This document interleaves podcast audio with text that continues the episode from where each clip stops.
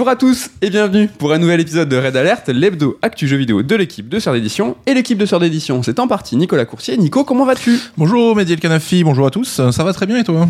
Ça va euh, très très bien, écoute, euh, plutôt pas mal. On vous le dit direct, la semaine prochaine, il n'y aura normalement pas de Red Alert hein, en fonction des mouvements sociaux. On va à Paris, nous petits Toulousains, parce que voilà, il y a un événement euh, Alien qui est fait en, en partenariat avec la librairie À plein rêve et les pâtés, les cinémas pâtés. Donc pâté, je sais pas, j'ai pas préparé mon truc, pâté, je sais plus quoi. Pâté Lafayette. Non, c'est pas Lafayette. Eh, ça c'est bien, hein, tu vois, je... c'est un pâté à Paris. Toutes les infos Mais sont de sur les réseaux sociaux. De toute façon, c'est quasiment complet, hein, donc euh, désolé gars. Donc voilà, il y aura Marvin, il y aura plein de gens autour d'une soirée Alien euh, et Aliens, la résurrection. Euh, donc voilà, c'est pour ça qu'il n'y aura pas de Red Alert la semaine prochaine. Euh, donc voilà, c'était un petit préambule. euh, Mais sur, vous aurez une euh, sœur d'émission exceptionnelle. on vous laisse pas tout seul, ne vous inquiétez pas. Mais aujourd'hui, c'est Red Alert et au programme de ce Red Alert, on va d'abord se pencher sur le nouveau jeu de parcours magique édité et développé par Square Enix, disponible depuis la semaine dernière. C'est Forspoken. Puis dans la seconde partie de l'émission, nous reviendrons sur le remake tant attendu, une pépite du survival, survival horror. C'est pas Resident Evil 4, et pas encore, c'est bien sûr Dead Space.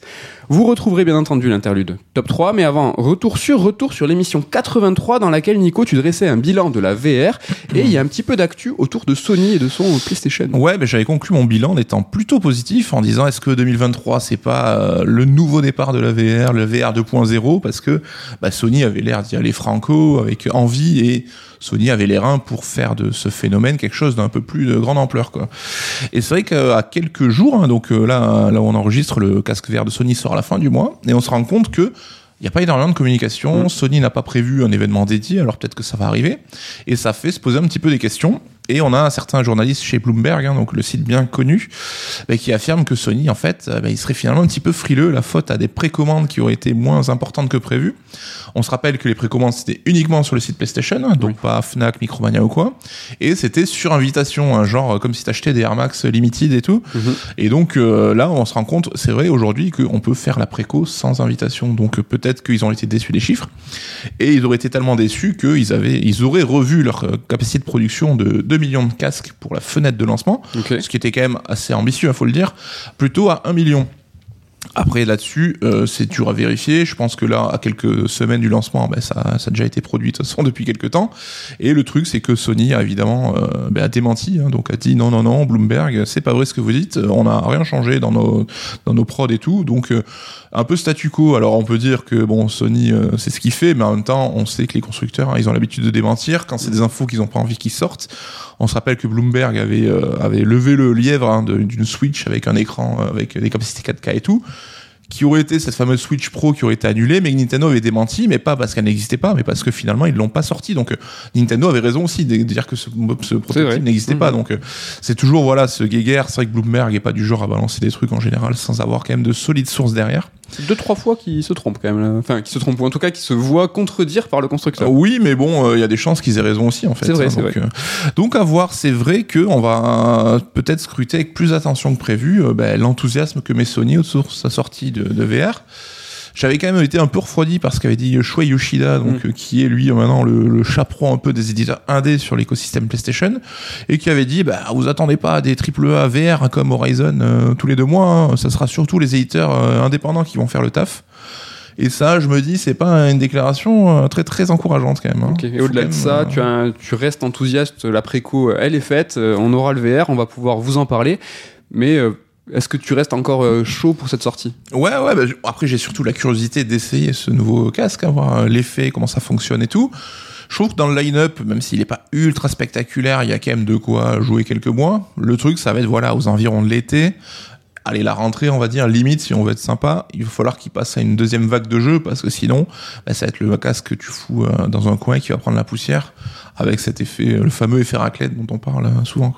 Est-ce que 2023 sera l'année de la VR Peut-être, on verra.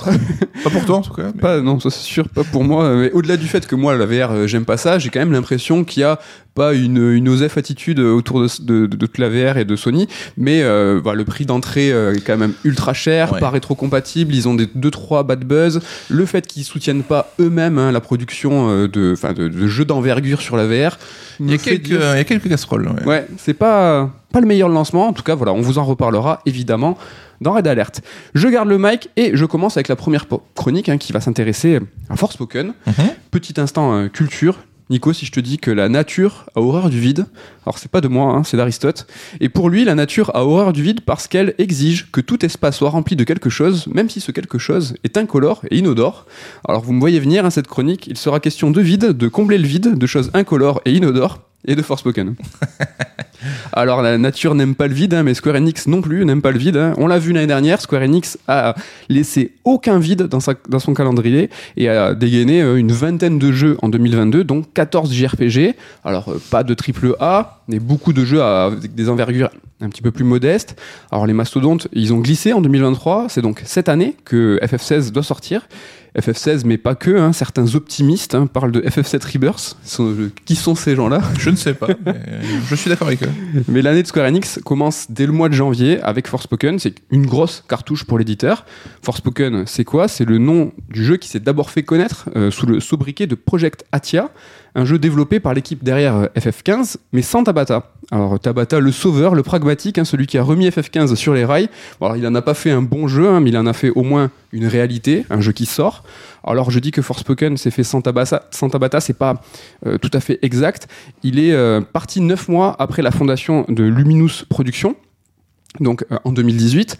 Et ce nom Luminous, c'est parce que c'est un studio interne de l'éditeur, donc une des 12 divisions de Square Enix, qui a pour seule ambition d'exploiter le Luminous Engine, justement le moteur maison de Forspoken, mais qui a surtout servi euh, sur FF15 et sur la démo, rappelez-vous, Agnis Philosophy, une démo technique qui date de plus de 10 ans, mais je vous conseille vraiment d'aller la voir parce qu'il y a des éléments qui rappellent fortement Forspoken.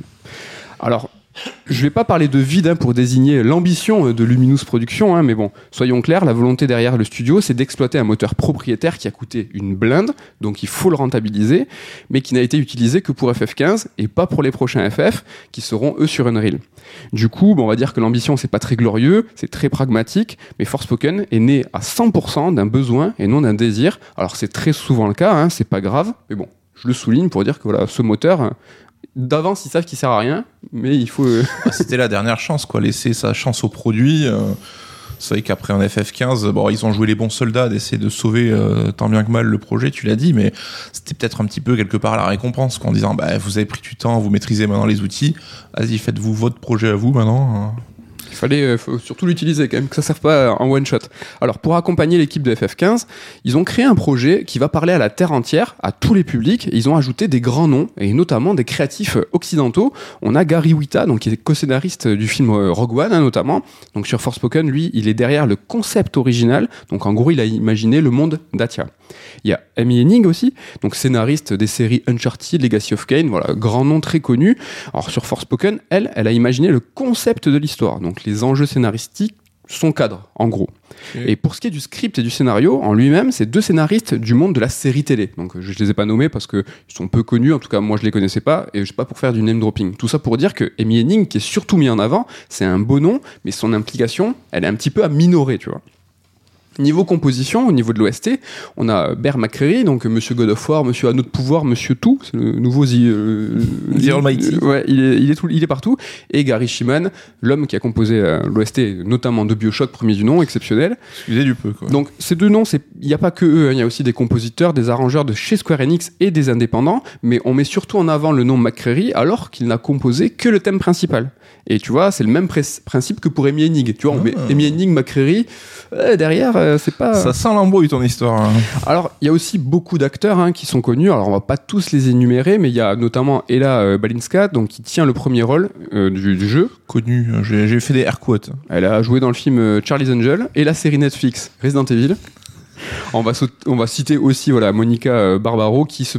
Bon, je, je- je la cite pour citer le, le film Top Gun Maverick, qui est le me- meilleur film. Donc elle a joué dans Top Gun, c'est l'occasion toujours de le dire.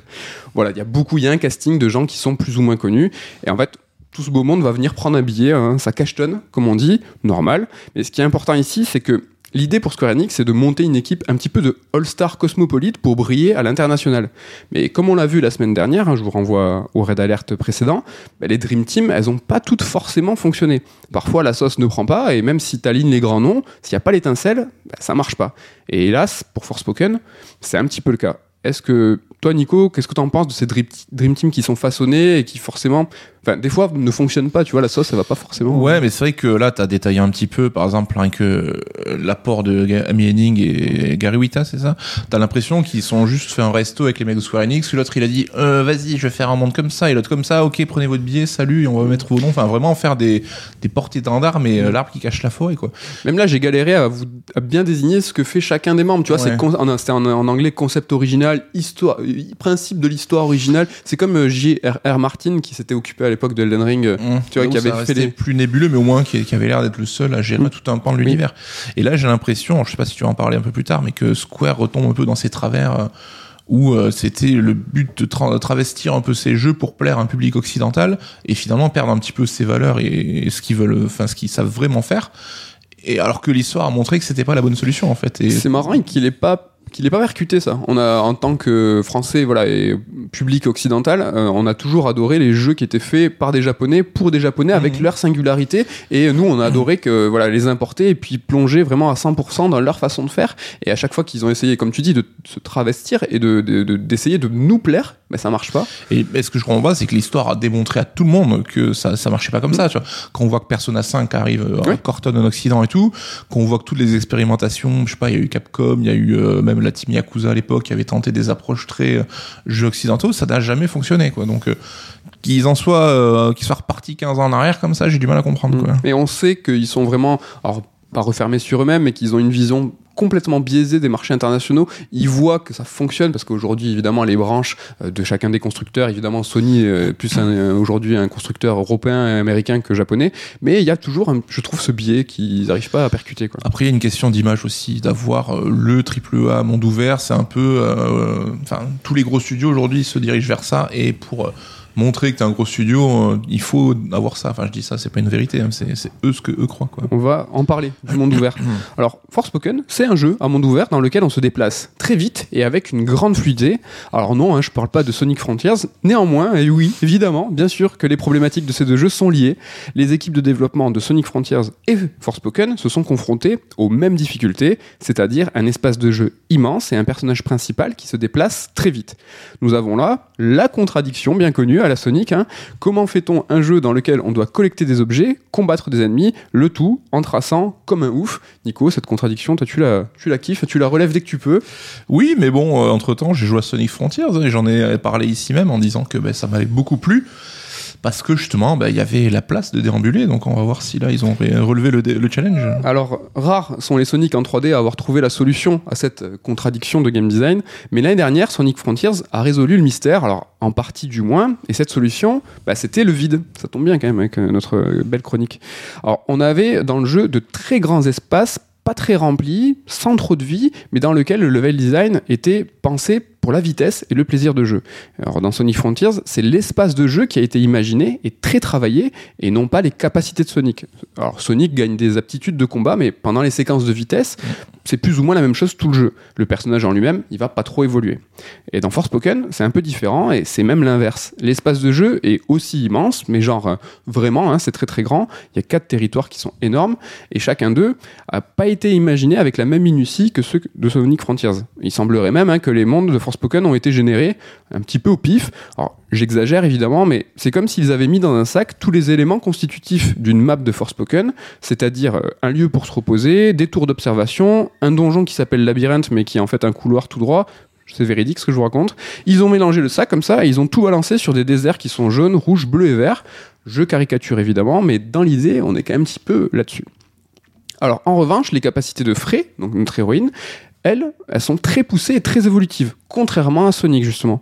On peut faire plein de trucs, planer, sauter très haut, double saut, triple saut, grappin, et tout ça va se débloquer par palier à chaque fois que tu gagnes un nouveau pouvoir élémentaire, la terre, le feu, l'eau et l'éclair. Et ce que le marketing hein, nomme euh, avec euh, humour le parcours magique, c'est très marrant, mais c'est aussi une réussite. Le souci, c'est que j'ai quand même l'impression que ce parcours magique nous permet surtout à nous d'improviser, et d'improviser sur des terrains faits un petit peu au hasard. En fait, les super capacités vont nous vont permettre de pallier un level design qui est lui complètement absent. Alors on voit bien ici qu'on a une une- sur une même problématique euh, qui a été abordée par deux prismes différents, optimiser le terrain de jeu ou optimiser les capacités du personnage qui évoluera sur ce terrain de jeu. Alors il reste un point commun à ces deux titres, Sonic Frontiers et Forspoken, les deux ont dû se dépatouiller avec un moteur de jeu maison et donc pas du tout optimisé pour ce genre d'exercice, et que ce soit l'un ou l'autre, les deux ont joué d'un argument, c'est l'argument du vide. Et à présent, donc on va laisser derrière nous l'ambiance planante hein, qui justifiait, je trouve, un petit peu artificiellement les niveaux de Sonic Frontiers pour nous pencher sur le vide des niveaux de Forspoken. Mais Nico, avant qu'on passe sur le détail, qu'est-ce que tu penses de ces deux approches euh, du vide, on va dire euh, Est-ce que tu un level design super bossé avec un, un personnage qui n'évolue pas, ou un level design pas bossé avec un personnage qui lui évolue très très fort? Ouais, c'est une question compliquée. C'est pas que, évident. hein, euh. Est-ce que finalement le vide est une volonté ou une, plutôt une conséquence euh, parce que bah, t'as pas les moyens de remplir ton monde comme tu veux et que finalement tu te démerdes avec ce que t'as et que... Eh ben, on va voir comment Forspoken euh, le remplit justement ce vide. Forspoken Mhm. possède quatre zones, donc une de chaque couleur, les quatre couleurs primaires, quadricolores, donc euh, une par sorcière. euh, donc c'est les quatre sorcières, les quatre euh, grandes méchantes du jeu. Donc c'est quatre zones qui sont Franchement, il faut l'avouer, assez vides. Mais Forspoken va le justifier. Que le jeu, il nous place dans un monde en ruine. C'est un trope du jeu vidéo, hein, tu connais, on va pas lui en vouloir. On arrive donc après la guerre, il reste que des châteaux éventrés et des villes euh, dévastées. Au centre des quatre zones, il y a une ville qui s'appelle Sipal. C'est le refuge des humains hein, qui peuvent pas survivre dans la brume. Euh, c'est une sorte de brouillard nocif hein, qui va tout tuer. Et cette ville, ça sera une sorte de hub. On y reviendra tout le jeu. Et ça sera d'ailleurs le seul lieu habité du jeu. C'est un peu Crystal Chronicles ton jeu. J'avais pas fait le rapprochement, mais c'est un peu ça. ouais. Ah, parce que comme tu dis, c'est un trope du jeu vidéo d'avoir le village des humains comme par hasard, tout le reste du monde est inexploitable. C'est la brume. C'est la brume. Et du fait, et de ce fait, en fait, il est logique de voir que le reste du monde est sans vie. Il y a personne, les lieux sont vides, les monstres aussi sont vides. hein. C'est des zombies, des hommes zombies, des loups zombies, des cerfs zombies. Donc c'est à, quel point le monstre sont sans vie.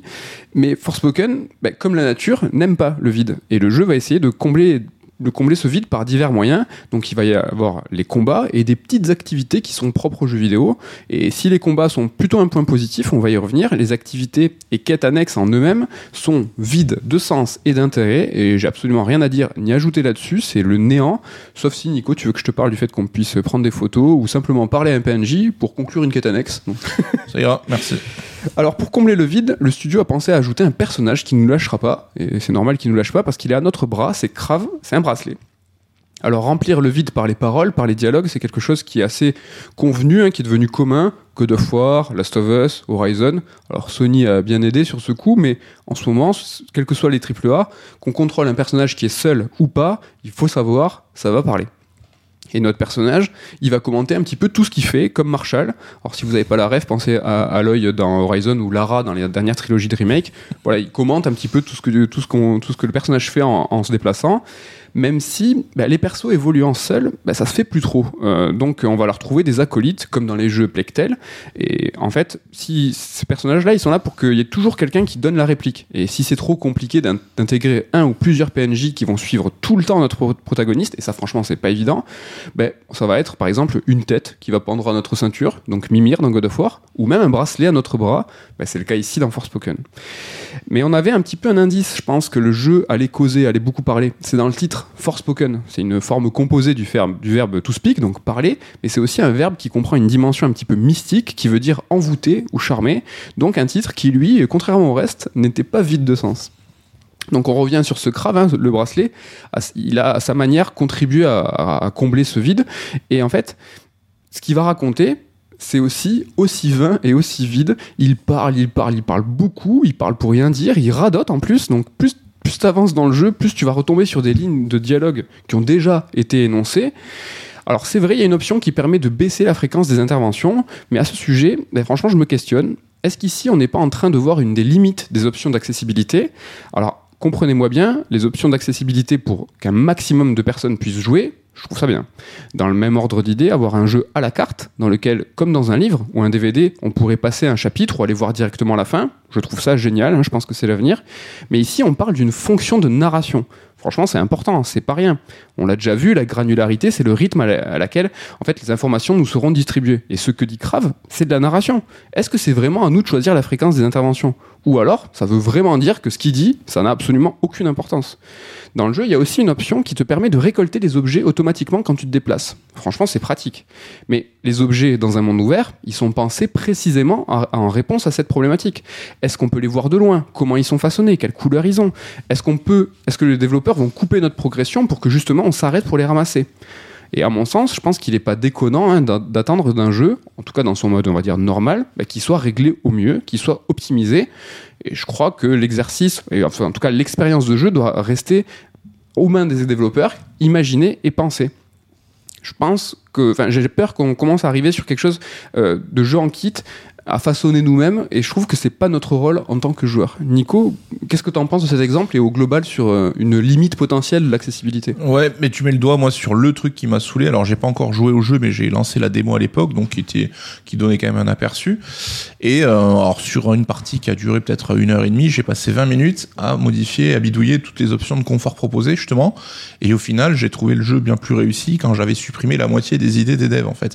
Et comme tu dis, quand c'est des idées fortes qu'un développeur veut te communiquer en tant que joueur et qu'il les a bossées, on devrait pas te donner l'opportunité de l'en- l'enlever parce que ça veut dire que c'est quand même important. Ou alors ça sous-entend que ça ne l'est- que ça ne l'est pas. Et dans ce cas, ça montre que ce que tu as fait, ça sert à rien. Exactement. Et c'est le débat qu'on avait sur les options de confort où toi tu reprochais par exemple au RPG, si tu peux avancer le combat en x2, c'est pas une bonne idée, autant rendre ton combat rythmé de base. en fait. Exactement. Et là on se retrouve sur la même problématique. Et comme tu dis, on n'est pas là pour faire notre expérience à la carte, on est là pour euh, pour être emporté par une expérience pensée pour nous faire rêver en fait. Quoi. Donc Oui. euh, si on se retrouve nous-mêmes à devoir tout euh, bidouiller un petit peu à la mano en amont, c'est quand même un petit peu bizarre quoi. On a parlé du fait que Forspoken était un jeu vide de vie, mais c'est aussi un jeu qui est sorti comme s'il y avait un vide dans l'histoire du jeu vidéo, comme s'il y avait un vide entre lui et Assassin's Creed 2, comme si rien n'était sorti entre 2019 et 2022. En fait, Forspoken est sorti ne prenant pas du tout en compte les jeux publiés depuis 13 ans. Alors je vais pas dire que Forspoken est un jeu vide d'idées, ça serait trop dur, mais je pense que c'est néanmoins un jeu qui est vide d'innovation et vide d'inspiration. La construction du monde de Forspoken est clairement datée. Alors euh, j'ai parlé d'Assassin Assassin 2, j'avais failli dire Assassin's Creed 2, mais c'est quand même dur à dire, qui est une référence dans ce genre de monde ouvert, hein, les genres plutôt, enfin le monde ouvert plutôt façon Horizon, mais depuis les choses ont, ont changé, les choses ont évolué, et sans parler de l'autre approche des mondes ouverts qui est elle plus organique, je pense à Breath of the Wild, je Mhm. pense à Elden Ring, on sait que les derniers Assassins bah, proposent une structure quand même bien moins scolaire que celle de Forspoken. En revanche, s'il y a un truc qui est pas daté, bah, ce sont les combats. Et hormis l'idée saugrenue, hein, je dois dire, d'avoir une, u- utiliser les gâchettes pour taper, alors on a bien compris hein, que c'était pour utiliser le retour de force de la DualSense, mais franchement, pire idée, moi j'ai trouvé ça ultra fatigant. Je sais pas si sur la démo, en tout cas de 1h30, ça a pu déjà te. Oui, c'est qu'avec les gâchettes adaptatives, ça peut poser des questions. Et Ça force. notamment dans les options de confort, j'avais tout de suite mis le, le niveau de pression au minimum. Quoi, Ah. Parce que sinon, t'en as déjà marre au bout de deux minutes. Quoi. Bon, hormis ça, les combats sont très dynamiques, très impressionnants. Impossible, je pense, dire qu'ils sont datés, ça pète de partout, les effets de particules sont très beaux, très next-gen. Et ces effets spéciaux, eux aussi, bah, ils comblent un petit peu le vide du monde ouvert, mais pour le coup, ils occupent la place d'une bien belle manière. Et les pouvoirs de frais sont très variés, ils sont bien dispatchés tout au long du jeu, c'est très plaisant, très grisant, franchement. Les combats, c'est le point fort du jeu. Est-ce que de ta démo, ton expérience sur la démo ou de ce que tu as vu en vidéo, est-ce que les combats, c'est déjà quelque chose qui peut t'intéresser, t'attirer C'est euh, Bah, le problème de la démo, c'est qu'on te lâchait un petit peu avec plein de pouvoirs sans vraiment t'expliquer de quoi il s'agissait. Et en fait, alors je pense c'est parce que je jouais mal et que je savais pas exploiter tout ça, mais je trouvais les combats très longs en fait, très longs et laborieux parce que euh, tu fais des petits Oui. piou piou avec ta main. Enfin bon, c'est voilà Oui. ça. Et les combats duraient des plombs à chaque fois. Non, non. Et à la fin, c'est mieux. ouais. Ouais, et c'est vrai que quand je vois le jeu en vidéo dans les combats, je me dis waouh, ça a l'air super canon, Ouais. j'ai envie d'essayer ça quoi. Donc vraiment j'imagine qu'il y a une courbe d'apprentissage. euh, très très bien réglé, et puis très très varié. T'as des pouvoirs à la fin vraiment qui pètent de partout. Tu jongles d'éléments, euh, voilà, terre, feu, tout ça. Mais il n'y a pas trop de Ah. côté sac à PV chez les ennemis. euh. Je l'ai pas trop ressenti parce que vraiment à la fin t'es quand même super puissant. Donc euh, ça se passe plutôt bien. Alors ceux qui nous écoutent le savent, j'aime bien les jeux avec un game design un petit peu rétro, un peu classique. Mais bizarrement aujourd'hui je descends en flèche un jeu qui devrait pourtant me combler. D'ailleurs c'est en jouant à la démo hein, que je me suis dit que Forspoken avait un joli potentiel, en tout cas pour moi vu son côté un peu daté. D'ailleurs la démo Nico je crois pour toi c'est elle qui a sonné le, le glas. Ouais, ouais, bah écoute, ça a été, ça montrait les- le paradoxe d'une démo, ça peut donner envie à certains et couper l'envie à d'autres. Ouais mais les gens qui ont des, euh, des, des trucs un petit peu bizarres comme moi, ah là c'est rétro. je pense que vous étiez pas nombreux dans ton cas en fait. ouais. Néanmoins, même si les jeux que j'aime sentent les années 2000, même s'ils ont une ou deux générations de retard en termes de game design, ces jeux, ben, j'aime m'y plonger, tout simplement parce que j'aime évoluer dans leur monde. J'aime être dans le New York de Spider-Man, par exemple, celui d'Insomniac, hein, de celui qui est sorti sur PS4 puis sur PS5, un jeu qui est archi classique, mais dans lequel, ben, tout simplement, j'aime évoluer. Et je vous parle même pas de la période de Noël dans Miles Morales. C'est le bonheur absolu. De même pour ce qui est des jeux de plateforme à l'ancienne, que je kiffe grave aussi. J'aime me balader dans ces mondes qui sont colorés, comme celui de Tiny Kin par exemple, un autre jeu qui pourrait être, je pense, taxé de daté. C'est tout bête, mais en fait, j'aime bien être dans ces univers. Alors que dans Forspoken, bah déjà je m'ennuie et, après c'est moche. Alors moche, doucement, hein. techniquement, euh, c'est pas le cas. C'est plutôt un jeu qui est joli. Et il y a une partie de la direction artistique, euh, comme les costumes, les bijoux, que je trouve vraiment sublime. Euh, tout ce qui est UI, donc interface utilisateur, moi je la trouve pas mal. Je crois que je suis le seul au monde à l'aimer. Côté fish eye, euh, bien abusé. Moi je trouve ça joli. Je, je- je crois que je, voilà, je suis pas, on n'est pas beaucoup dans, mon- dans mon cas. Comme quoi, tu vois, je défends des, quand même des- deux trois trucs. hein. Mais dans l'ensemble, je trouve que Forspoken est fade. Euh, le gris marron euh, importé euh, de la PS3, euh, gui- le gris marron Killzone, je sais pas si tu t'en souviens, il s'est invité à la fête. hein, on par- je parlais tout à l'heure de rétro.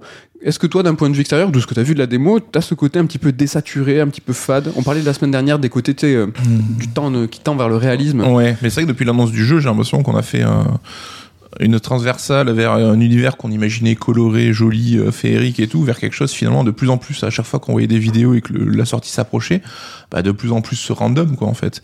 Et c'est quand même un jeu, j'imagine, qui voulait envoyer un petit peu du dépaysement, et là, j'ai l'impression qu'ils sont un petit peu loupés, quoi. Ouais, on va en parler du dépaysement. Alors certains me rétorqueront ouais mais Sonic Frontiers euh, c'est moche. Carrément, c'est moche, mais c'était amusant. Et Sonic Frontiers, il y avait aussi une bande son incroyable qui portait à mon sens l'ambition du jeu. Dans Forspoken, la musique, on en a parlé, bien que composée par des grands noms, elle est absolument pas incarnée. Elle est efficace, mais pas très inspirée. On a le thème épique convenu, on a la mélodie d'émotion random, la chanson de combat complètement classique mais dynamique, hein, normal. Mais le comble, alors qu'on parle du vide, c'est que je trouve que ces musiques sont trop envahissantes dans l'exploration. En fait, il y a un thème par environnement, hein, par sorcière et par zone, et à la fin, franchement, j'en pouvais plus. Je trouvais ça étouffant. Et encore une fois, on revient sur cette envie de remplir le vide, une volonté que je trouve maladroite, car que ça soit avec les combats qui sont trop nombreux, avec les interventions de Crave trop fréquentes, ou la musique trop présente, j'ai souvent eu un manque de vide. J'avais besoin de respirer, et il manquait d'espace dans ce jeu qui pourtant bah, n'en manque pas. C'est bizarre quand même, une contradiction assez euh, relou. Alors Forspoken, ça raconte quoi? Alors j'ai gardé le meilleur pour la fin, hein, j'ai gardé l'histoire. Alors avec les bribes de scénario que j'ai mis ici et là dans la chronique, normalement je pense que vous avez dû comprendre l'histoire, mais j'ai omis volontairement un détail. En résumé, on se le refait, on joue Frey Holland, une orpheline catapultée dans un monde meurtri par une brume qui transforme humains et animaux en monstres. Ce monde est régi par quatre sorcières maléfiques. Et pour nous aider, on est accompagné de Crave, euh, qui est un bracelet magique hein, qui parle. Mais le... Mais le twist, c'est que notre héroïne, en fait, elle vient de New York. Elle a été téléportée par magie dans le monde d'Atia au moment où elle trouve le bracelet, justement. Forspoken est un isekai. Alors, isekai, hein, c'est le genre, euh, un sous-genre de la fantasy japonaise qui met en scène un personnage qui est transporté, téléporté, piégé, réincarné ou ressuscité dans un univers parallèle, dans un autre monde. Autre monde, c'est d'ailleurs la traduction du mot isekai. Et les isekai sont très courants dans les mangas, dans l'animation, on en voit fleurir partout, en, manga, en jeux vidéo, euh, il y en a partout. Mais on peut en compter aussi dans la littérature classique, même si, hein, calmons-nous, à l'époque, le terme évidemment n'existait pas. On, peut parler de Alice au pays des merveilles, le magicien d'Oz, entre autres. On peut aussi citer Peter Pan, l'histoire sans fin, Narnia, plus Ouais, euh, ouais, récemment. C'est un trope classique. C'est devenu un trope classique. Alors souvent dans un isekai, le personnage principal a l'occasion d'avoir une seconde chance, d'avoir une seconde vie. Alors déjà, moi j'y vois un signe, un lien avec le moteur de jeu de Forspoken, le Luminous, qui ici concrètement a une seconde chance, une seconde vie. Après FF15, c'est même sa dernière chance à ce pauvre moteur, car ni FF16 ni FF7 Rebirth ne tourneront sur Luminous, mais sur Unreal. Donc euh, je vois le- FF16, je crois qu'il tourne pas sur Unreal, c'est le moteur de FF14. hein, que Oui. Je, sais- je connais pas le nom, mais. Mais oui, oui, il est, tout à fait. Mais il tourne pas sur, euh, sur celui-là. ouais. Mm. Mais l'isekai, c'est l'assurance pour une œuvre de jouer à 100% sur l'empathie avec son lecteur, son spectateur, ou ici, avec son joueur. Comme Frey, on est téléporté dans Atia sans aucun point de repère. Comme elle, fait, on va découvrir euh, un nouveau monde. Nous sommes à égalité avec le personnage principal. On est presque littéralement elle. Et le genre de l'isekai, c'est le pinacle de l'empathie. C'est son but premier, c'est nous transporter dans un autre monde et nous transposer dans les pompes d'un autre personnage. Et sur moi, ça a fonctionné à 2000% dans Forspoken. Franchement, sans ironie, hein, ça a super bien marché. Ça a un petit peu euh, même trop bien fonctionné. Car le souci, c'est que Frey, bah, elle est pas très heureuse d'être là. Elle est saoulée, elle le fait savoir, elle râle tout le temps, elle se plaint, elle veut rentrer chez elle. Et je la comprends. hein. Mais Frey, c'est quand même notre avatar. Et ça fait bizarre d'avoir un avatar qui lutte, un avatar qui résiste à son destin. Elle veut pas être là, du coup, bah, elle s'implique pas dans l'histoire. Euh, elle s'implique pas dans les enjeux du scénario. Elle fait tout à contre-coeur. Et ça, pendant presque tout le jeu. D'ailleurs, il y a une des deux fins qui illustre ce rejet, qui prouve bien que l'attitude du personnage ne changera que dans les derniers instants de l'aventure. Le souci avec cette prise de position scénaristique, avec cette euh, construction de personnage, c'est que dans un jeu vidéo, et dans un isekai encore plus, notre point de repère à nous est fondamental. Ici, c'est Frey. Et Frey, elle veut pas être là. Et moi non plus, du coup. Comme elle, j'ai pas envie d'être là. Et j'ai à fond ressenti son, aver- son aversion pour le monde d'Atia. Je l'ai même partagé. De là, il faut pas s'étonner hein, qu'on veuille quitter le jeu quand à chaque seconde, le personnage principal te dit qu'il ne rêve que d'une chose, c'est quitter le jeu. Alors j'ai cité euh, Alice au pays des merveilles et le magicien d'Oz, ces deux références, deux œuvres clairement convoquées dans Forspoken. On voit les livres dans le jeu, ils sont nommés verbalement, c'est plus que des références. Sauf qu'Alice, quand elle suit le lapin blanc, bah, elle est intriguée, elle est intéressée. Il lui arrive deux trois bricoles après, c'est vrai, mais on est happé avec elle dans un monde qui est imaginaire et incroyable. De même pour le magicien d'Oz, euh, d'où il est aussi question hein, de sorcière et d'orpheline, hein, wink wink, sauf que dans le magicien d'Oz, euh, Dorothée a un chien, Frey c'est un chat.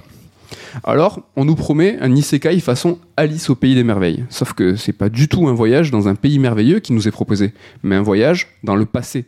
On l'a vu tout à l'heure avec le vide laissé entre Assassin 2 et Forspoken. C'est ça l'isekai qu'on nous soumet ici. C'est un voyage en 2009. Le problème, c'est qu'il y a une chose qu'on connaît, il y a une chose qui ne peut pas nous étonner, c'est le passé. Forspoken est un isekai qui n'étonne pas, car son monde n'a rien d'original, ni dans sa forme, ni dans son fond. Donc finalement, nous téléporter euh, dans quelque chose qu'on a déjà vécu, tu m'étonnes que ça nous étonne pas. Ouais, mais euh, c'est vrai que ce que tu dis sur le manque d'investissement de l'héroïne, ça m'étonne parce que tout le but, enfin, de genre, on va dire isekai comme tu dis, mais genre Alice au pays des merveilles le magicien d'Oz, c'est que le personnage se retrouve dans un monde qu'il ne connaît pas, mais euh, la quête qu'il a à faire, c'est toujours une quête psychologique en fait qui est retranscrite de manière pragmatique. quoi. C'est genre sauve la princesse, en gros, ça veut dire bah, sauve ta vie, euh, résous tes problèmes euh, de ton monde réel, quoi. Oui. Et euh, malgré le fait que tu sois un étranger de ce monde-là, bah, l'allégorie fait que c'est toi en fait le centre de l'univers malgré tout, parce que c'est toi qui dois résoudre ta quête, tout est articulé autour de toi quoi. Donc euh, là c'est c'est qu'ils ont fait l'inverse en fait quoi. Donc euh, quel intérêt en fait de de ce monde magique s'il Ouais. ne s'implique pas dans le l'évolution psychologique du héros quoi. Oui, ce qui peut s'expliquer par deux, toi- deux trois twists hein, qu'on voit arriver à 200 000 bornes et que je ne révélerai pas ici, mais il y a vraiment ce manque d'implication, ce rejet et ce du coup comme toi tu es en pleine em- empathie avec le personnage, moi je j'avais en fait j'avais pas envie d'être là quoi, ça me Ouais, mais le rejet, c'est un classique, mais c'est quelque chose qui, au bout de 2-3 heures, doit justement s'estomper pour laisser place à autre chose, quoi. Ouais, Mais- voilà, c'était un petit peu tout le cas. Alors, euh, je vous parle absolument, je crois, à chaque chronique euh, des prologues de jeu. Mm. Je euh, n'ai pas fait, mais sachez juste que c'est le pire prologue. C'est-à-dire qu'il y a les deux premières heures et demie, on va dire, même les trois premières heures, c'est une catastrophe. Donc voilà, je suis pas lourd parce que je risque de vous en parler la semaine prochaine, donc euh, en faisant une semaine sur deux. et euh, Frey, elle a un pouvoir magique, ça s'appelle le parcours magique. Et moi, j'en ai un autre pouvoir, c'est que quand j'aime pas un jeu, normalement les gens aiment bien. Est-ce que Nico, euh, là, t'as envie de jouer à Forspoken? Alors je suis non toujours pas convaincu, mais euh, ce qu'il faut bien expliquer aux gens, c'est que comme tu disais, tu as la capacité toi de te perdre dans un univers et de le poncer jusqu'au dernier pixel. C'est peut-être une des rares fois là où je te vois, euh, de- enfin voilà, faire la quête principale et puis laisser tomber et pas Ouais. avoir envie d'aller creuser le truc. euh. Je vous avoue, je l'ai rushé. J'ai rushé la quête principale. Je... Le jeu a une- un potentiel fort. Euh, voilà, on parlait de combler le vide. Je pense qu'il y a tranquille 40 ou 50 heures parce que les zones sont gigantesques. Franchement, les 4 zones, c'est un truc de ma boule. Donc, c'est expliqué par du fait que le personnage euh, se déplace extrêmement vite aussi. Mais euh, voilà, euh, tout, euh, j'ai pas déroulé, mais euh, c'est l'inverse de Elden Ring ou de ces autres jeux organiques où tu vas avoir un plaisir à explorer, à découvrir toi-même. Là, euh, le moindre coffre est signalé sur la carte. Tu as des, des, des, des tours d'observation façon Ubisoft. Le jeu ironise là-dessus. Donc, à chaque fois, moi je dis doucement quand même Ouais, l'ironie ouais, quand, quand derrière tu t'assures pas quoi. Mais c'est vrai qu'on reprochait à Horizon 2 il y a un peu moins d'un an de pas avoir euh, su faire évoluer son monde euh, ouvert avec euh, ce qui se faisait un petit peu actuellement. Là, on est à des millions d'années-lumière devant. Là. Ah ouais, déjà Horizon, il y avait, euh, c'était un monde qui était vivant, ne serait-ce que par euh, les villages. Il y avait un impact. Ton passage dans le village changeait les choses au niveau de la narration. Là, euh, tu sens absolument pas ton impact. A- on est dans un monde qui est dévasté. Ouais, franchement, il y a vraiment beaucoup de beaucoup de déceptions là-dessus. Euh, c'est vraiment, euh, vraiment, vraiment triste. Moi, ce qui m'inquiète un peu, c'est la réaction de Square Enix, parce qu'on voit apparemment les ventes seraient pas forcément à la hauteur, normal, hein, si le jeu est pas réussi, mais c'est quand même Square Enix qui a lancé un gros projet AAA. Il y a une équipe de dev qui risque de se retrouver sur le carreau. Euh, ça va peut-être pas les inciter à vouloir lancer de nouvelles IP ou à vouloir sortir un peu du carcan euh, FF, Dracoué, euh, Kingdom Hearts. Donc ça renvoie pas des bons signaux pour l'industrie au global en tout cas. Ouais, mais comme on l'a vu tout à l'heure, euh, c'est l'impulsion euh, qui, bien que compréhensible, est trop pragmatique. C'est qu'ils ont, ils ont un moteur maison qu'ils n'ont pas réussi à rentabiliser parce que pas utilisé sur suffisamment de jeux. À faire un moteur maison, c'est euh, une fortune.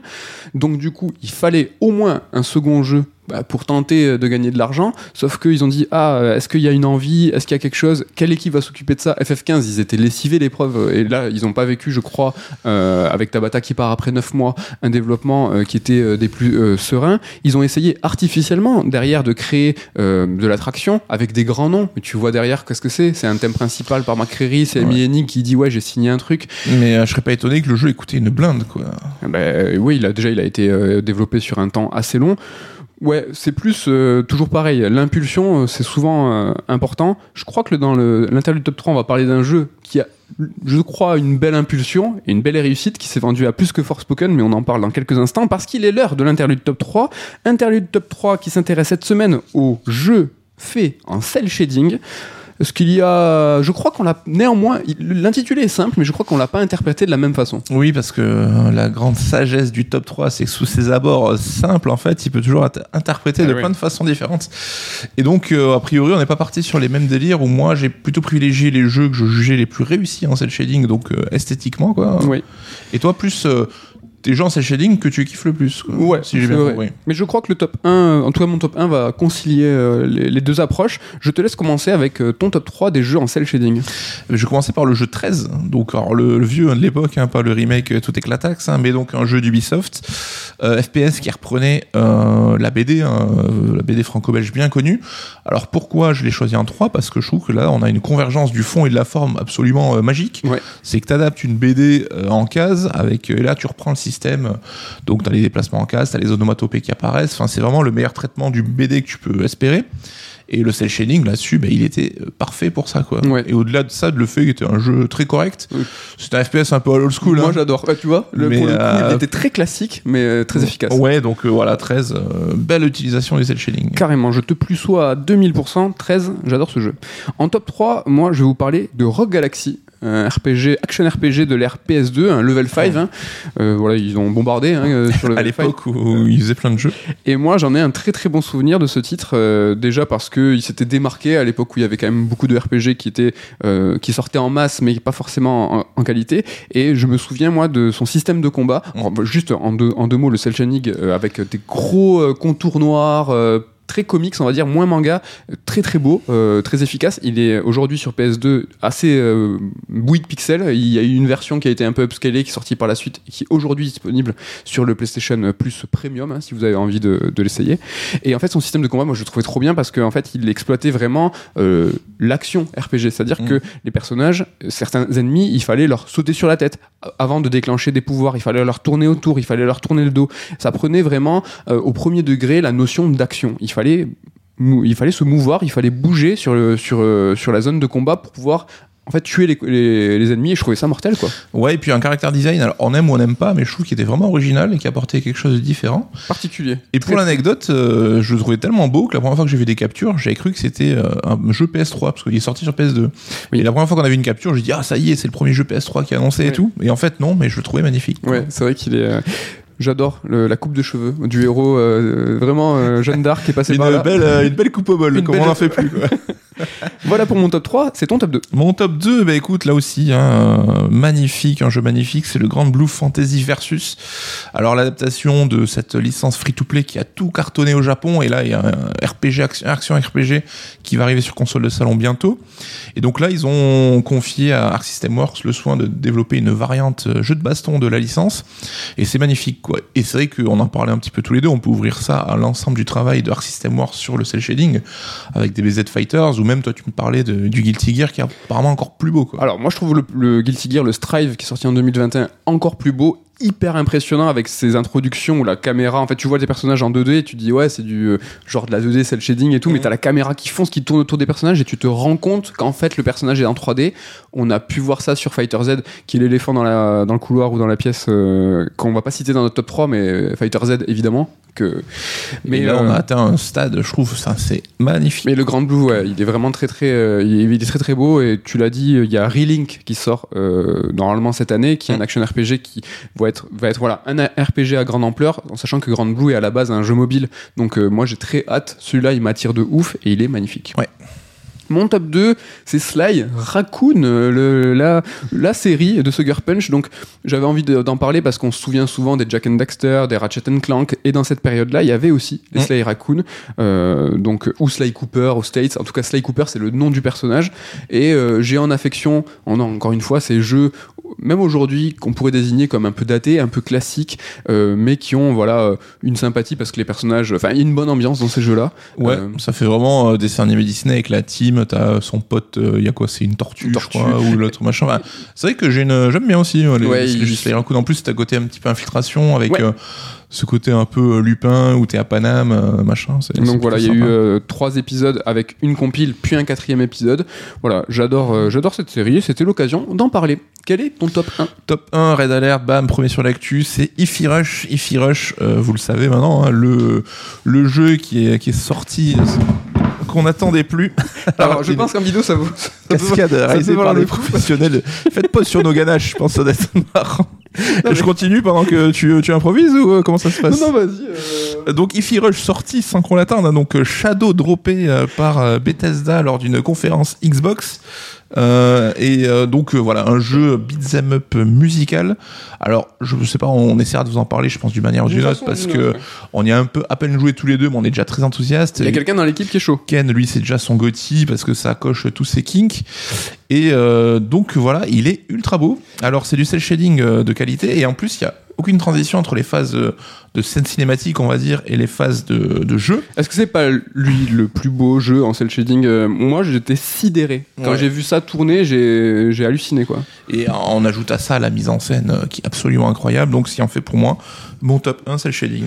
Et tout à l'heure, je parlais euh, de Forspoken en disant qu'il n'y avait pas une belle impulsion créative et que justement, là, on a pu voir un, un jeu, donc on a pu voir Mikami qui a fait monter euh, son poulain, Johan Johannas, Johan Johannas, John Jonas. John Johannas, et qu'il a fait monter, tu vois, qu'il y avait vraiment une envie, tu les sens complètement impliqués. Alors voilà, c'est du marketing, peut-être que je me fais avoir, mais Non, t'as l'impression qu'il y a des bonnes vibes qui se dégagent de l'équipe, qui sont Mais tu vois, il y avait fait le jeu. cette bonne impulsion, Mm. le fait que derrière il y a eu un bon travail aussi au niveau du, du market, ça a été bien shadow droppé comme il fallait et tout, et en fait le jeu euh, bah, éclate Forspoken dans, dans les ventes. Et toujours pareil, c'est que finalement le pragmatisme a ses limites, et là on a vu un magnifique exemple d'une belle réussite et qui derrière va peut-être convaincre Bethesda puis encore au-dessus Microsoft de donner ben voilà euh, de l'engagement, des budgets, des équipes pour faire ce jeu avec des scopes peut-être pas de quadruple A mais qui sortent, qui sont propres et franchement moi ça, c'est ce qui m'enthousiasme le plus. hein. Ouais. Et si j'étais un petit complotiste, je dirais que Microsoft avait, euh, avait bien calculé la sortie pour euh, venir emmerder Forspoken en tant qu'exclu PS5. Complotisme quand même. Pas sûr. Alors le top 1, un jeu que voilà, on a adoré tous les deux, que j'ai euh, longuement, euh, j'ai tressé tous les lauriers que je pouvais dans le Red Alert 52, c'est Sable, et je pense que là euh, ça, ça joue bien. Euh, voilà, ton top 3, qui, quels sont les plus beaux jeux en cel shading et moi les jeux que j'adore. Il est magnifique, sublime, et une approche du cel shading qui est originale. C'est-à-dire que là, vraiment, le Moebius euh, animé, euh, c'est quand même quelque chose. Original, c'est paradoxal parce que ça reprend justement le style graphique d'un auteur de BD. En jeu euh, vidéo, original. Mais voilà, qui a su le faire en jeu vidéo et qui est magnifique. Et Sable, on le redira jamais assez, mais jouez-y. Exceptionnel. Dans les top 10 all-time, je parlais des jeux parfaits. euh, lui, il est imparfait et il pourrait taper à la porte parce que vraiment, il est imparfait. Vraiment, c'est vrai. Il, mais quel charme et quel euh, incroyable. euh, Et ce qui est cool, c'est que j'ai vu pas mal de gens découvrir le jeu récemment et le kiffer en fait. Ah parce ouais. que c'est vrai qu'il s'est fait un petit peu démonter à sa sortie. Alors il y a des problèmes techniques de ouf hein, et si vous pouvez pas passer au travers, ben, vous allez vraiment avoir une expérience contrariée. Mais si vous arrivez à faire euh, passer outre, bah, c'est vraiment un jeu super quoi. Donc pas de mention cette semaine, mais mention néanmoins à un autre top. hein. C'est vrai qu'on en a parlé euh, à la rédac et Ken nous a filé le sien. Donc on va donner son top en mention parce qu'on a manqué à toutes nos obligations, je crois. On a oublié des jeux, franchement, blasphème, blasphème de fou. Alors Ken commence avec euh, Wind Waker en troisième position. Wind Waker dans sa version HD qui est à tomber euh, les, par terre les dents, tout ce que tu veux, tout et puis c'est le plus grand retournement de veste de l'histoire du jeu vidéo. Quoi.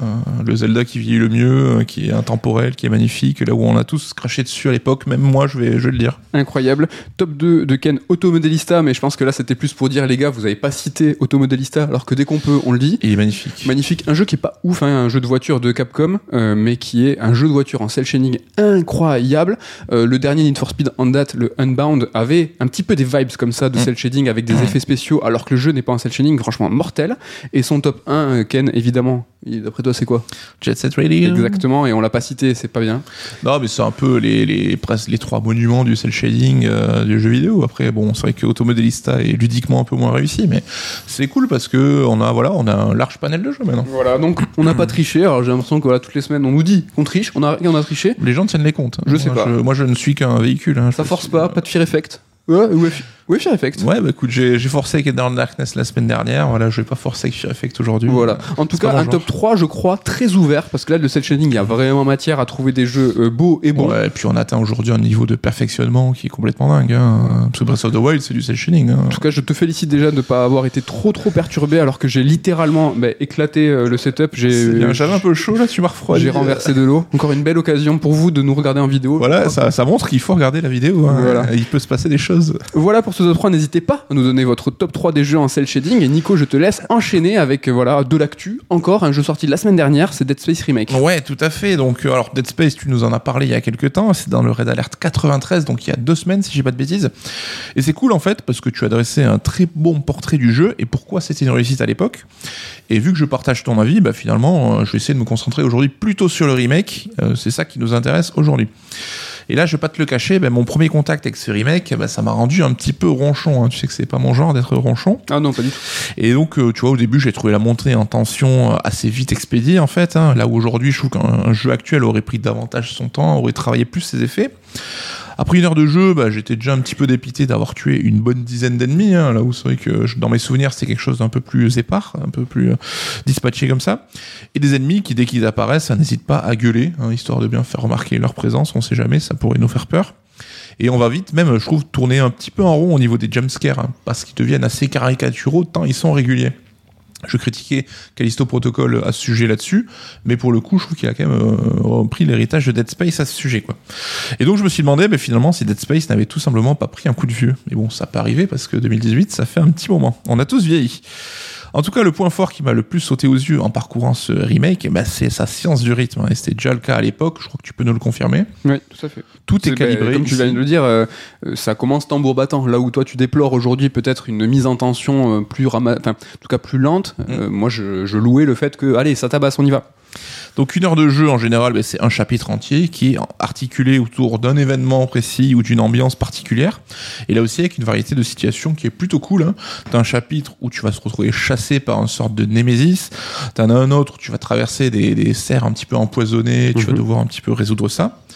Une heure de jeu, ben, c'est aussi en général un nouvel outil que tu vas découvrir. Alors c'est cool parce que très vite tu vas te retrouver avec un large panel d'action euh, disponible.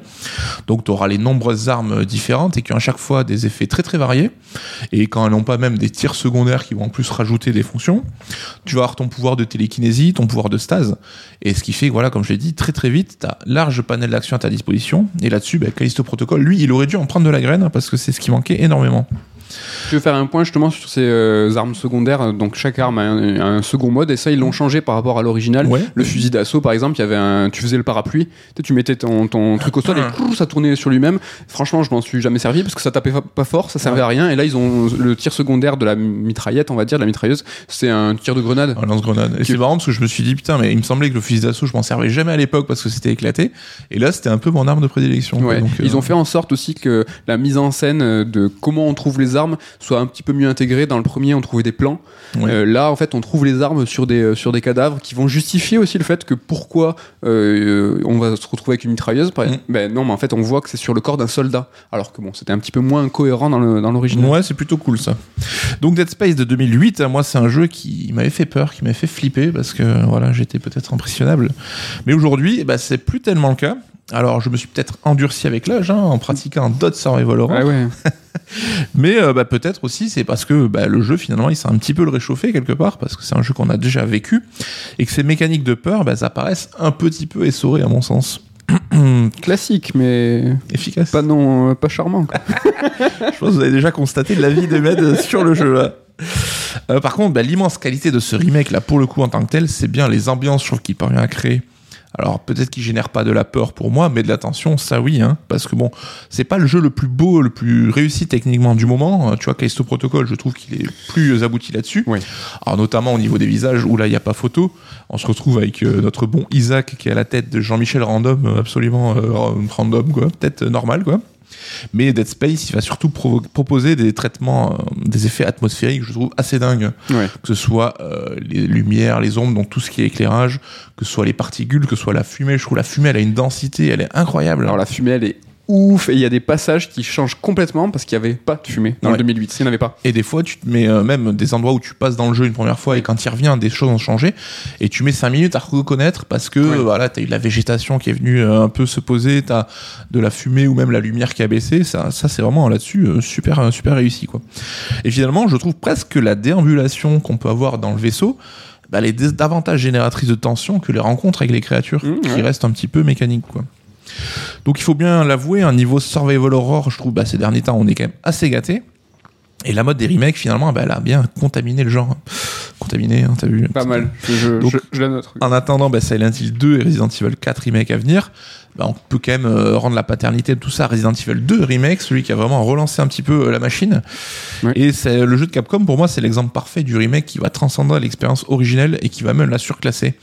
Et c'est pas la première fois pour Capcom, hein, parce qu'on a vu le Resident Evil Rebirth qui avait réussi à faire ça pour le premier épisode.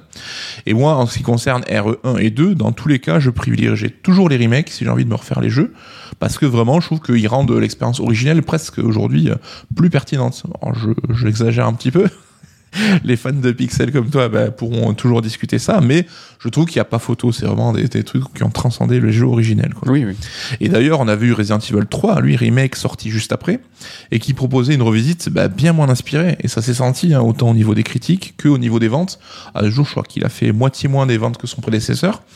Donc là où on pense que bah, le remake, c'est quelque chose qui est euh, assez facile à faire, qui est un peu une solution de facilité, bah, on se rend compte que non, ça demande quand même une réflexion, ça demande quand même des efforts. quoi. Et le souci que j'ai avec Dead Space Remake, finalement, c'est qu'il va se contenter d'améliorer le jeu originel sous tous ses aspects, mais sans finalement rien changer. Alors, on a bien eu la promo qui a souligné tous les différents ajouts qui ont été faits, mais à chaque fois, moi, je trouve que c'est pas tellement pertinent. On a les fameux éléments aléatoires, donc tu nous avais parlé dans le premier Dead Space, il y avait déjà ça au niveau du son et des bruitages. Là, c'est apparemment l'apparition des ennemis qui pourraient surprendre et varier en fonction des situations. Alors je trouve que c'est cool, mais c'est une- difficile à juger si tu fais le jeu qu'une fois. Quand tu meurs, en fait. Et, si euh, tu meurs en boucle, tu vas remarquer que euh, ben, un, monstre qui t'attaque par euh, l'aération va t'attaquer euh, par le couloir, Ouais. par exemple. Et c'est vrai qu'à moins de connaître par cœur l'original ou de l'avoir fait comme toi juste avant, Mm. ben, on voit pas tellement la différence. Quoi.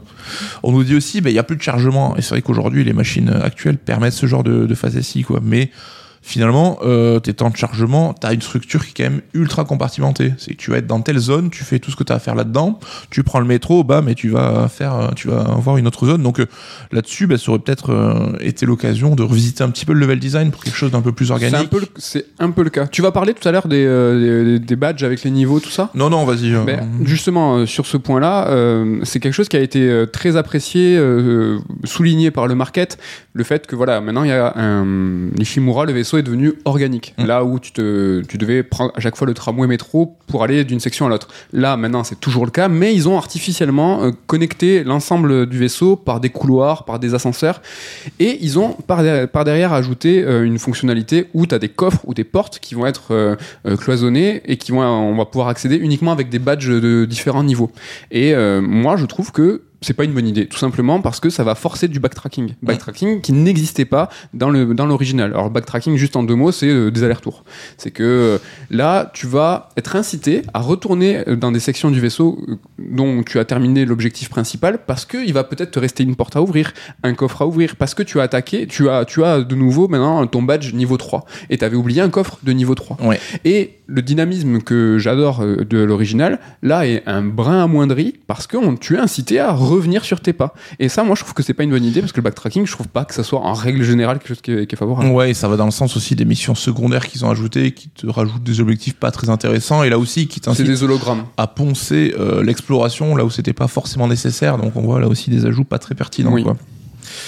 On a aussi euh, les rajouts au lore, soi-disant, et à la personnalité du héros. Alors là aussi, j'aurais du mal à en juger parce que mes souvenirs sont flous, mais apparemment, ils ont un peu pavé la voie à Dead Space 2 ou qu'ils ont utilisé des éléments de lore qui ont été créés après coup pour enrichir le tout. Oui.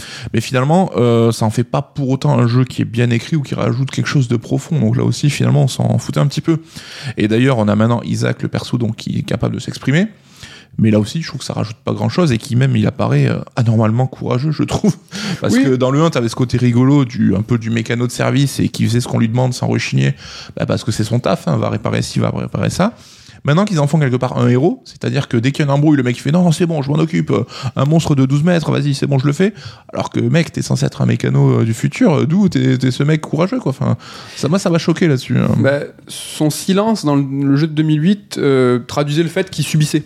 Que Ouais. euh, du coup, on- c'était un petit peu le larbin, on lui disait euh, va réparer ça, va réparer ça. Lui, mutique, ne disait bon, bah rien justement. Et du coup, il se- il s'exécutait. Un peu miskin, quoi. Ouais, alors que là, maintenant, euh, il réagit, parfois surréagit, mais néanmoins, il n'y a pas tant de lignes de dialogue qui ont été rajoutées pendant le jeu, quand justement il subit des trucs de ouf. Mhm. Donc, euh, il fait des, des trucs de ma boule, il y a une séquence qui arrive, qui est peut-être 5 minutes après, il fait Wow Donc, t'as un peu, je trouve, une, un peu une dissonance là-dessus. et ce fait ci fait ça bah, que tes coéquipiers te, te, te commandent d'aller faire je trouve que ça passe beaucoup moins bien maintenant qu'ils s'expriment parce que t'as envie de leur dire mais, mais vous vous glandez quoi là pendant que moi je suis en train de tout faire là-dessus? Donc là aussi je trouve que c'était pas forcément une bonne idée.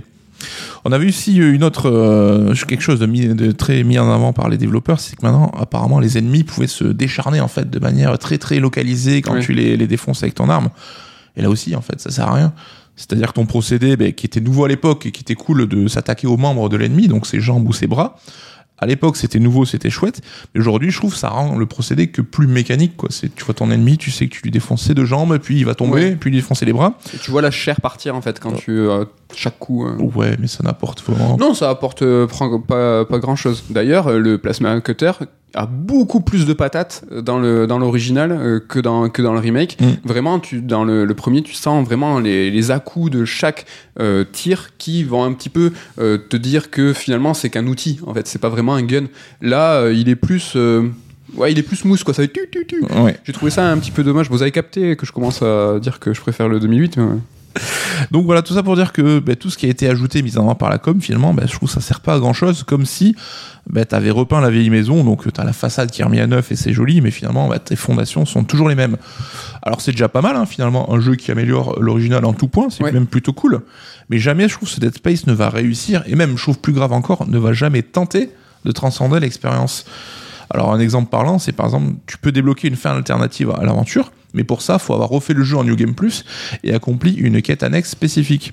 Donc pour une fois que les devs ils avaient pris l'initiative d'apporter quelque chose de nouveau et la fin qui est plutôt sympa en plus on Oui. l'a regardé ensemble tous les deux ben en fait ils vont le planquer comme si c'était un truc honteux tu vois un secret honteux en fait qu'il fallait pas qu'il fallait pas dévoiler comme si les joueurs voulaient vraiment rejouer à la même chose qu'avant et je trouve ça un petit peu dommage un second exemple parlant c'est que dans l'exploration tu retrouves partout les points de sauvegarde comme dans un jeu de l'époque Oui. alors qu'aujourd'hui on est à l'heure des checkpoints des sauvegardes automatiques et là tu te retrouves à traverser trois couloirs et t'as croisé deux points de sauvegarde vraiment je trouve un vestige du temps passé et qui fait un petit peu bizarre quoi.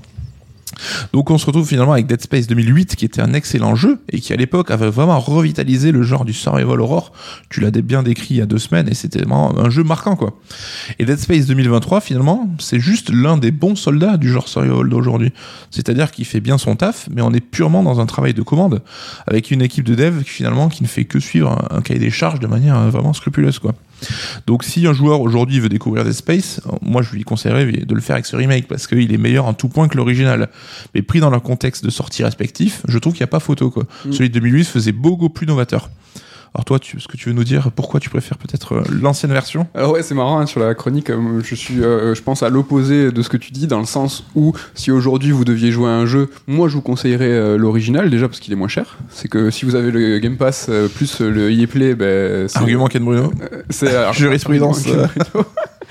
Et parce que il est il avait plus de, il a déjà d'un, il a plus de charme, il est plus marquant. Tu l'as dit aussi, mais il est plus, il se distingue sur différents points. La lumière, les graphismes, euh, les effets de particules que tu as évoqués tout à l'heure, c'est vrai que c'est hyper impressionnant. Mm. Mais ça va donner une homogénéité au jeu. C'est-à-dire que le remake euh, est beaucoup plus dans le noir tout est sombre, euh, justement pour mettre en valeur ces lumières. Et j'ai eu beaucoup de mal, alors que j'ai fait le jeu il y a trois semaines, hein, à bien discerner chaque zone du, vaisseau. Là où le premier était certes plus éclairé, plus cartoon, avec des, textures moins marquées, mais en fait, aller distinguer bien chaque zone du vaisseau et se caractériser vachement. Là, je trouve que le remake, c'est un tout, en fait. C'est, alors évidemment, c'est un jeu, mais il y a une unité, je trouve, dans la direction artistique que tu retrouves pas dans le, dans le 2 minutes, et ça, je trouve ça très dommageable. Couplé au fait que euh, voilà, les nouveautés vont inciter le backtracking, que finalement il y a moins de punch dans les armes, qu'ils ont mis l'emphase sur ce héros qui maintenant parle. C'est tout bête, mais au début du jeu, vous le voyez avec son casque il est déjà en armure, il a, il a, il a son casque sous les mains.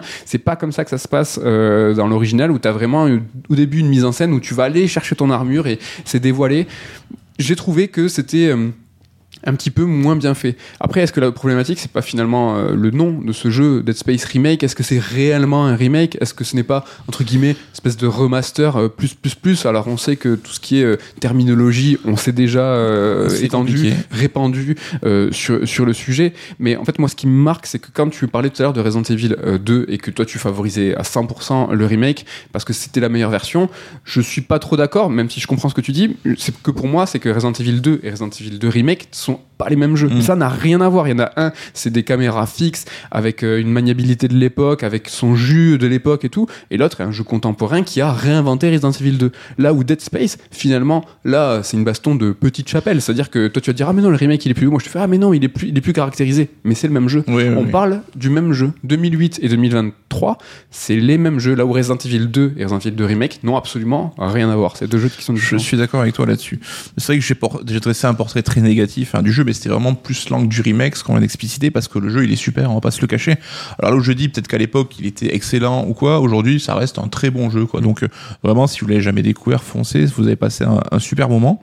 Et c'est vrai qu'on peut s'en contenter, mais je trouve que c'est quand même un petit peu dommage.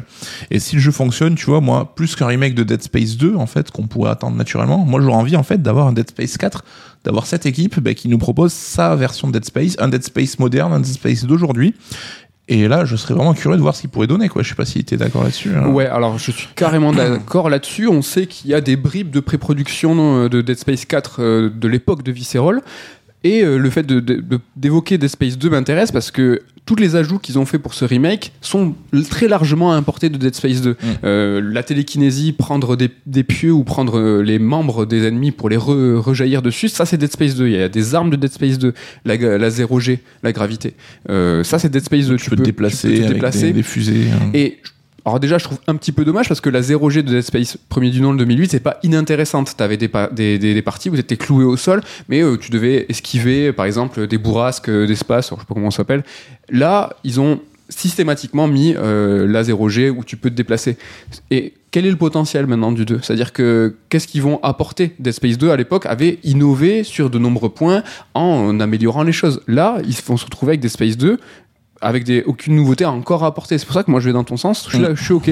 Dead Space 4 euh, ou euh, Dead Space, euh, j'en sais rien, un nouveau truc, mais ouais, peut-être pas forcément un Dead Space 2. Bien que le 2, il y a- j'ai l'impression, j'ai entendu là qu'il était un peu décrié. Genre Dead Space 2 c'est une saucisse, mais moi, alors, mais jamais de la vie. Hein. Oui, bon, en plus, c'est vrai qu'il avait ce côté un peu plus euh, Unchartedisant, on va dire, où il avait, ils avaient un peu, voilà, monté les potards d'action, les RE. situations un petit peu euh, RE1, rocambolesques, RE2, euh, RE. ouais. E Mais chapitre 10 de Dead Space 2, c'est un chef-d'œuvre, mais vraiment, mais en termes de mise en scène, je m'en rappelle encore de ouf. Et à tel point, moi, quand j'ai refait Dead Space 1, là, j'ai enchaîné tout de suite sur Dead Space 2 pour voir si justement cette fin qu'il y avait dans Dead Space 1 collait à la, au début de Dead Space 2 et tout. Donc, euh, ouais, franchement, euh, réhabilitation de Dead Space 2. Forza Liberta. Et voilà, bah, juste pour finir, un dernier mot quand même sur EA, qui a toujours été vu un peu comme le grand Satan du jeu vidéo. Et là, on se rend compte quand même que depuis quelques années, ben, on voit qu'ils font quand même au moins un effort, alors sorti de la débâcle Battlefield, hein, mais un effort pour diversifier un petit peu plus leur offre. hein. C'est vrai qu'on a du, euh, du Jedi Fallen Order en attendant donc Jedi Survivor. On a le Star Wars Squadrons aussi, ben, fait par Motive, les mecs qui ont fait ce remake de Dead Space. On a eu Takes Two, même s'ils sont moins impliqués, mais ils ont quand même participé à l'aventure. Et on a même des Mass Effect et Dragon Age en boutique. Donc Oui. euh, c'est vrai que EA, on leur tape souvent dessus et ça reste pas parfait. Hier encore, ils ont annulé deux devs et ils vont virer des gens et tout. Mais Oui. là, on voit quand même qu'il y a peut-être une envie de créer peut-être des jeux euh, qui nous parlent un peu plus à nous. Les Euh, EA Originals, il y avait fait euh, le truc euh, tout violet là. Ouais, Lost in train- Random aussi. Euh, euh, Lost in Random, très sympa, qu'on a chroniqué dans Red Alert. Est-ce que t'es pas en train de nous dire que justement le Electronic Arts de 2008 est un peu en train de revenir? Parce Alors- que c'était une période, euh, nous on l'a désigné comme dorée, parce que Mm. plein de nouvelles IP, plein de tentatives, plein d'envies, et que sous couvert qu'ils ont mauvaise réputation, on n'arrive peut-être pas à bien discerner le fait que finalement Electronic Arts est en train de changer aussi. J'ai pas voulu le dire pour pas leur porter la poisse parce qu'on a vu que ça s'était pas très bien terminé. Donc euh, on va voir comment ça va évoluer. On n'a pas de curse, nous c'est que Trash Talk qui est la curse. Nous on peut, enfin peut-être, j'espère que ça va pas arriver, mais oui, je suis d'accord. Essayons peut-être de voir le positif hors le versant social, hein, qu'on n'oublie pas tout ce qui se passe qui est pas cool. Mais sur le versant créatif, il y a des choses intéressantes qui se passent. Donc euh, bah tiens, Fallen Order 2, pff, Fallen Order 2, Jedi Survivor. qui a été décalé au début avril, hein, si vous le savez pas. Donc euh, bah, j'espère que le jeu restera très très euh, cool parce que moi c'est un jeu que j'attends énormément. Merci pour ta chronique sur Dead Space. hein. on vous encourage à le faire, quelle que soit la version que vous choisissez. Oui, c'est ça qui est important. C'est un très bon jeu hein, malgré tout. On vous encourage aussi à vous abonner, à mettre des pouces et commentaires, tout ça. On vous remercie pour votre fidélité, mais à vous abonner, voilà, quelle que soit la plateforme sur laquelle vous nous écoutez, pour pas, ben voilà, ne manquer aucun épisode prochain, que ça soit en audio ou en vidéo, sur YouTube et Spotify. Merci encore, ça fait vraiment super plaisir. On remercie aussi Ken, Damien et Ludo de l'équipe de Third. Et euh, Nico, je me tourne vers toi. Qu'est-ce qu'on raconte la semaine prochaine? Rien? Parce Rien que- la semaine prochaine, donc parce qu'il y aura un sort Sœur d'émission. Euh, Mais dans deux semaines, est-ce qu'on va pas finalement rejouer le match qui aurait dû se jouer cette semaine, ce Franchement, qu'on vous a vendu la dernière fois On peut le dire, on l'annonce là, le, le- le sommaire. Donc moi, je vais vous parler de Chain et toi, tu vas rebondir justement un petit peu sur ça. Ouais, sur ces euh, jeux qui viennent un peu bousculer nos certitudes et nos top 10 des meilleurs jeux du genre. Lui, c'est la référence absolue depuis 20 ans, mais bah, il y a des jeux des fois qui viennent un petit peu euh, remettre ça en question, et heureusement d'ailleurs. Est-ce que ça veut dire que Chenikos est- est exceptionnel? Je ne sais pas. En tout cas, on vous donne rendez-vous dans 15 jours pour un nouveau Red Alert. On vous donne rendez-vous la semaine prochaine pour un sort d'émission néanmoins. On vous remercie et on vous dit bye bye. Bye bye